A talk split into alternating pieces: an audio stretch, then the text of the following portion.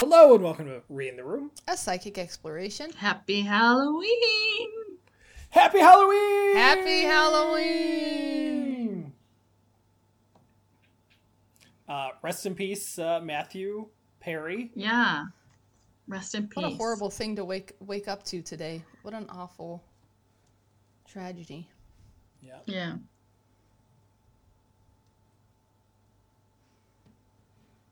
Okay, enough about Matthew Perry. Halloween, guys. We, we, took, we took our little moment of silence over that one.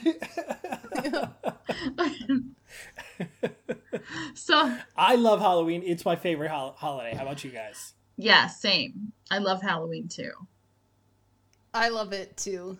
I'm wearing, you can't see me, listeners, but I am wearing a skeleton pajamas because I'm so excited for Halloween. Well, I'm drinking out of a... a pumpkin cup, a cup that looks like a pumpkin. So, Halloween!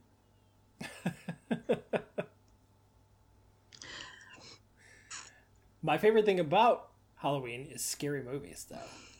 Yeah, mine too. Um, I like I like the Great Pumpkin, but back to the scary movies.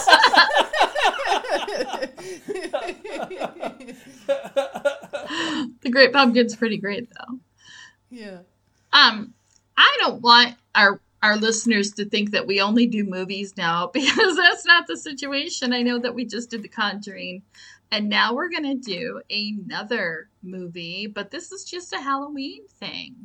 Um, so we're going to be doing, um, we're going to be looking at the Curse of the Poltergeist franchise.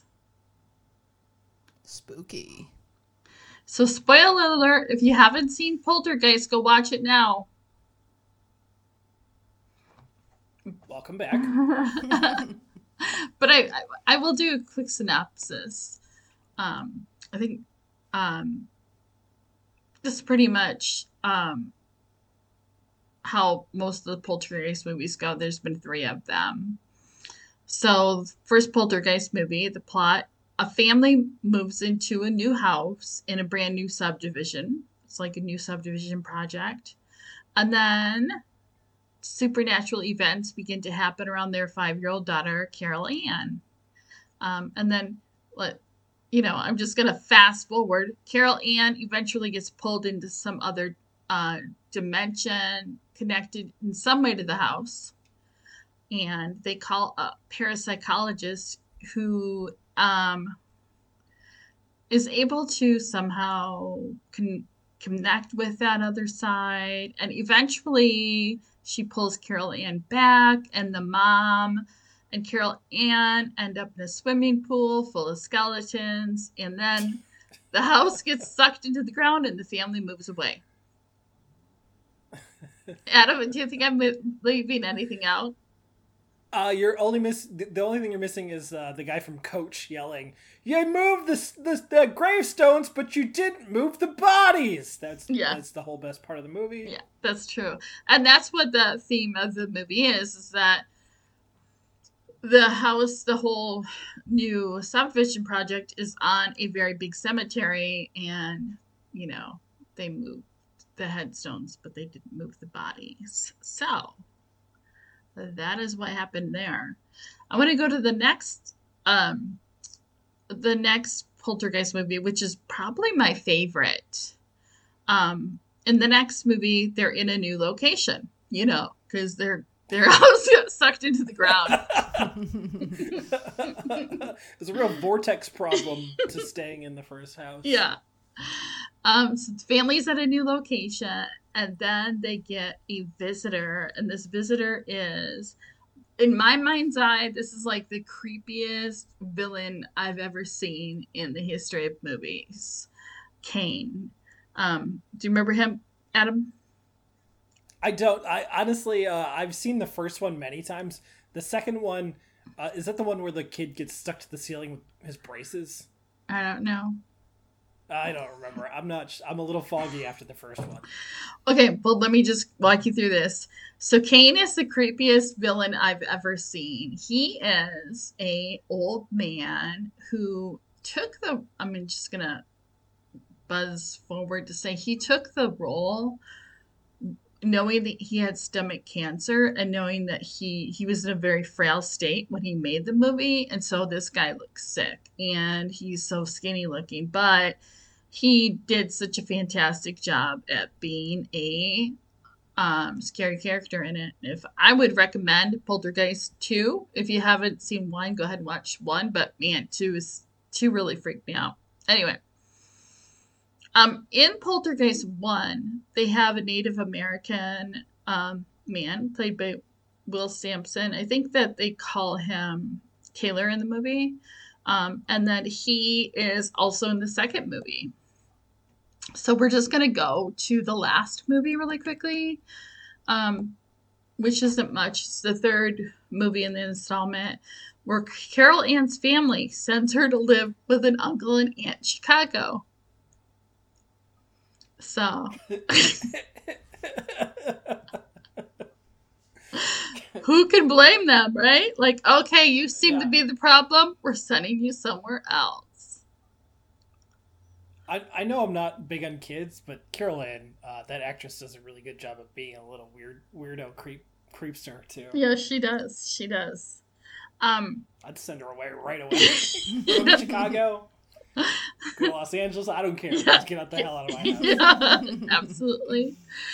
Anyway, in the third movie, um, I'm just gonna. I don't remember this movie too much. Didn't. Didn't kind of watch it to see this. I don't think it was really that great, but soon creepy stuff starts to happening involving mirrors, and it all goes downhill from there. I don't know if the whole high rise ends up collapsing to the ground, but I tend to think not. So let's talk about the curse.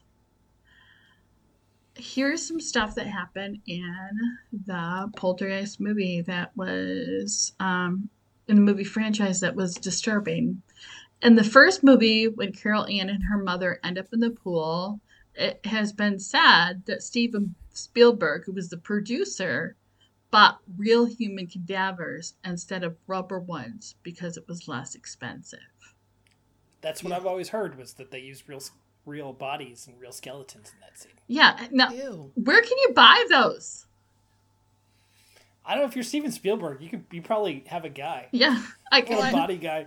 I actually saw that there was a, I don't know, Dateline or A B C story on like, um, I don't even know what to call it, like corp, black trade, corpse trade, where they've been taking bodies out of the, the morgue and selling them to, to places, like um, sometimes for medical research. Like it was going, it was going on my T V, like an ad, like every other week. So. Probably the the morgue black trade system, because like once your family member is dead and you, you believe them to be buried, like we don't go back there to check, yeah. you know. you know, I just I, I do have a hard time believing the uh, most prestigious director of all time black market purchased bodies. So. Yeah, I can see yeah. I'm seeing him in an alleyway with like a hearse, like okay. How much can I? But I find like the whole thing, like he bought human bodies for this, but I guess he did. When they were done filming, Will Will Sampson, who was a Native American actor, you might have also saw him in One Flew Over the Cuckoo's Nest, which was a really, really good movie. And oh, that guy. Yeah, that guy. Anyway, he performed an exorcism on the set because they used real human bodies. So... that is um, something that he did. And then the film was released June nineteen eighty-two. And five months later, Dominic Dunne, who played Carol Ann's older sister, was murdered by her boyfriend. Oh my gosh. Yeah, he strangled her. I think it was like one of those um, instances, if I can't have you, nobody can. Somebody who's unhinged like that. So... Um, and then Julian Beck, who played Kane, died in September of nineteen eighty-five. But like I said, when he had done the cancer, when he when he initially accepted the role, he already knew he had cancer. In June nineteen eighty-seven, Will Sampson, the actor that we were just talking about who did the exorcism, also died. But his death was from a disease in which he had um, to have a kidney transplant, and it failed. So he knew going in also that that wasn't very, uh, you know, that was more natural causes. However, in nineteen eighty-eight, Carol Ann, Heather O'Rourke, died when she was twelve. And this was from complications surrounding an undiagnosed, uh, undiagnosed acute bowel obstruction. So that was probably really shocking because it wasn't like she was sickly or anything before this happened. Yeah, a lot of, lot of bad stuff. Yeah. In nineteen ninety-two, a cast member, Richard Lawrence, I think he had kind of a small part, from the original Poltergeist film, was aboard U S A Air Flight four oh five when it crashed into Flushing Bay. fifty-one people died, but he was um, one of the twenty-six survivors. And in two thousand nine, another cast member from the film, Lou Perryman, um, an escaped convict broke into his house and killed him with an axe. Holy shit. Yeah. You don't hear about that happening very often. I sure don't. So, you know, I feel like um, the two actors that we kind of knew, like uh, William, Will Sampson and um, and, Je- uh, and Julian Beck, I mean, I feel like those were natural instances, but the other ones are very, very shocking. Mm-hmm. Probably the axe murder the most, right? Yeah. Yeah. Axe murder, uh, plane crash, um, little little kids. A lot, a lot of a lot of mind benders on that one. Yeah. So this is kind of fast episode because I'm done talking about the the the part where we, you know, we tell you the story. And now we're going to go into the tarot reading itself. Are you ready, Kate? Yep. Uh, listeners, Pam and I are tarot card readers, so we are going to delve into this mystery. Just give us a moment while we shuffle our cards.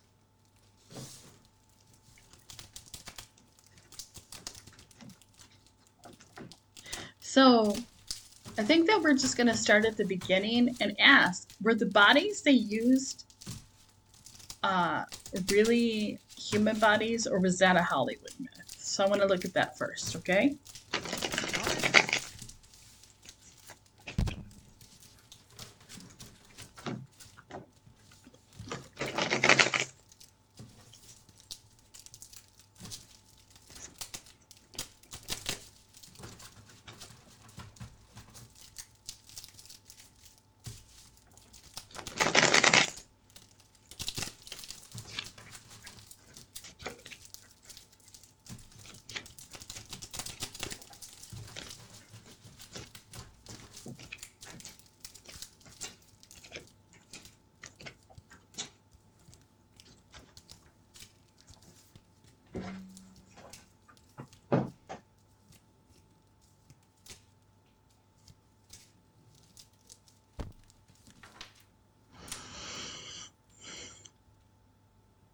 So, um, Kate, you ready?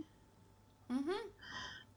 Uh, I'm just going to start out by saying that the first card that I have is the um, the Justice card upside down, which means an illegal activity, crossed mm-hmm. with the crossed with the Devil card. So, okay. Did do I think that uh, Steven Spielberg did something illegal? Mm, probably it wasn't illegal, but uh, immoral, um, kind of gross. Yeah. Um, and then, so I feel like it's pointing to yes. And then you've got, the, I've got the Moon card upside down, which represents the surprise.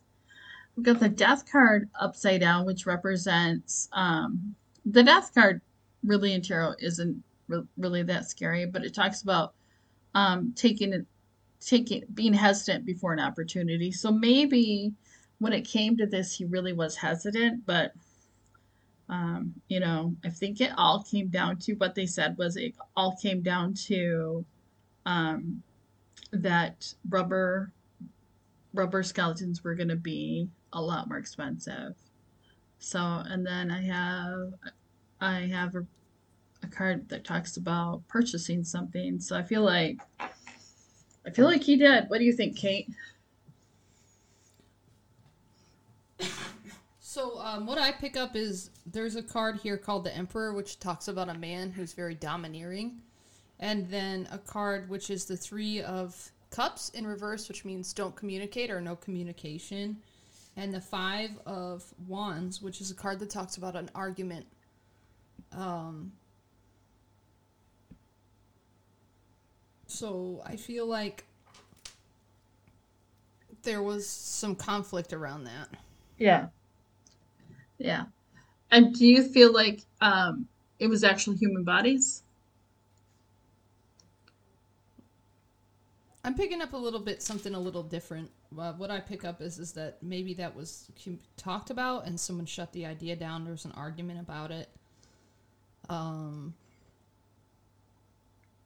and the, the outcome that I pick up is the Two of Wands, which means somebody needs to make a choice like this or that. So I'm not necessarily picking up an outcome for that, but my pendulum says no. Okay. So there was somebody who was really opposed to this. All right. Did, That's what did I pick up. Did they use real human bodies?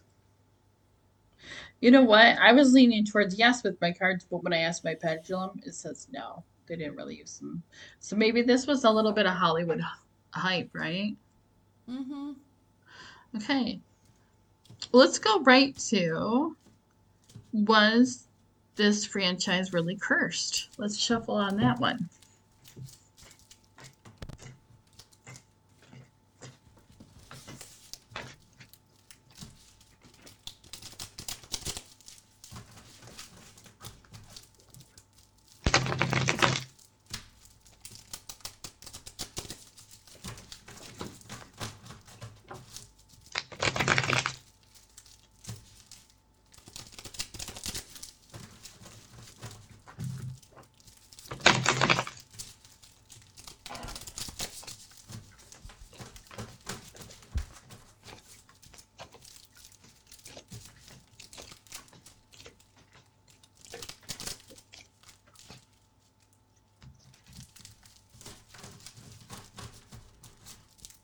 So I want to mention that I had just talked to you about the justice card upside down, which is like an illegal activity, something that isn't um, isn't a isn't a ground uh, above board, right?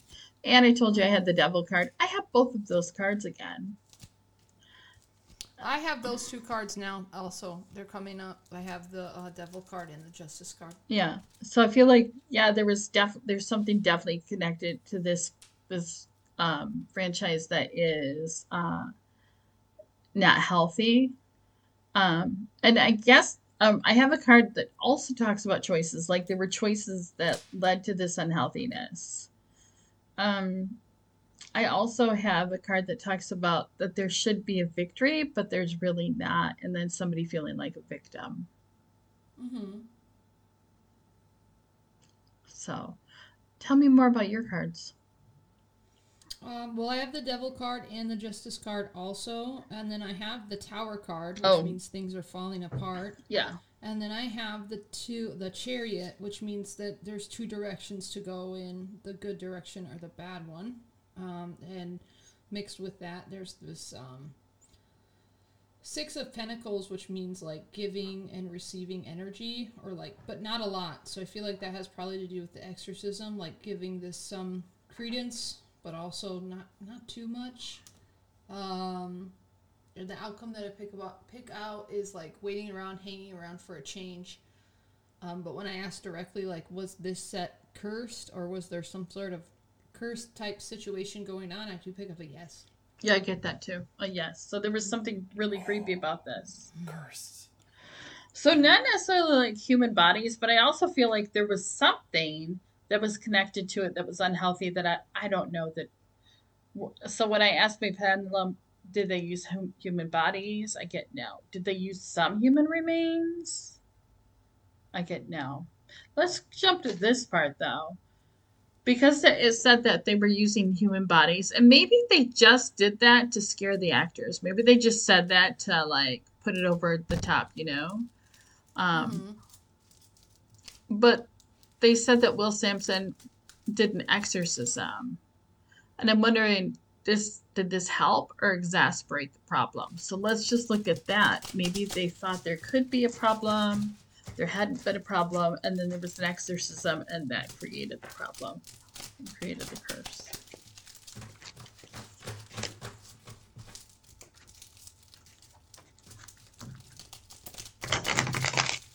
So let's look at that. This exorcism exacerbate or create a problem.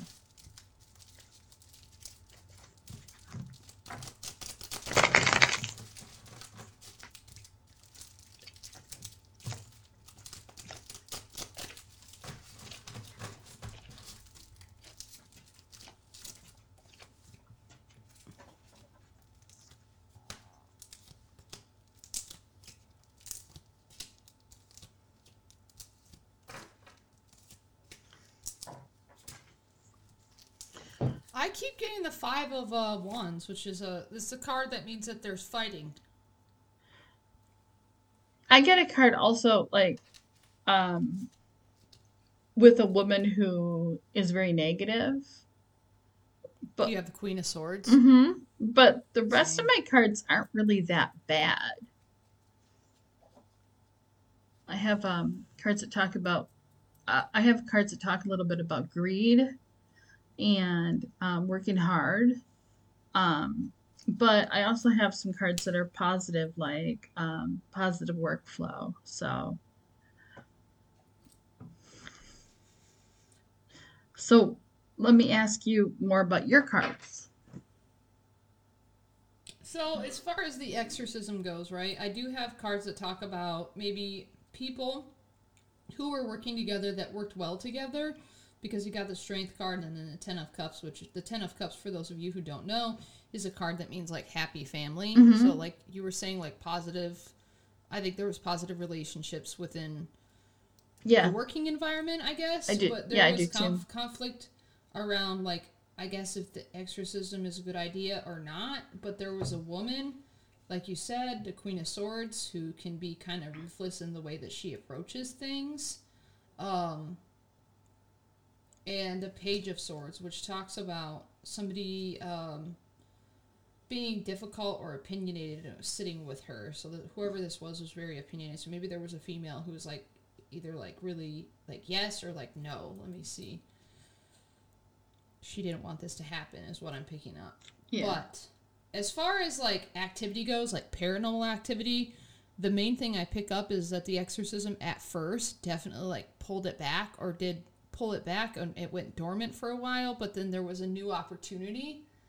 Um, and the outcome I pick up talks about, it's a Page of Pentacles in reverse, which talks about people who are being moody or childish or pay, playing pranks or something of that nature. Mm-hmm. So I do pick up that it did exacerbate the problem, but not immediately. Let's ask this question. Was there an actual poltergeist?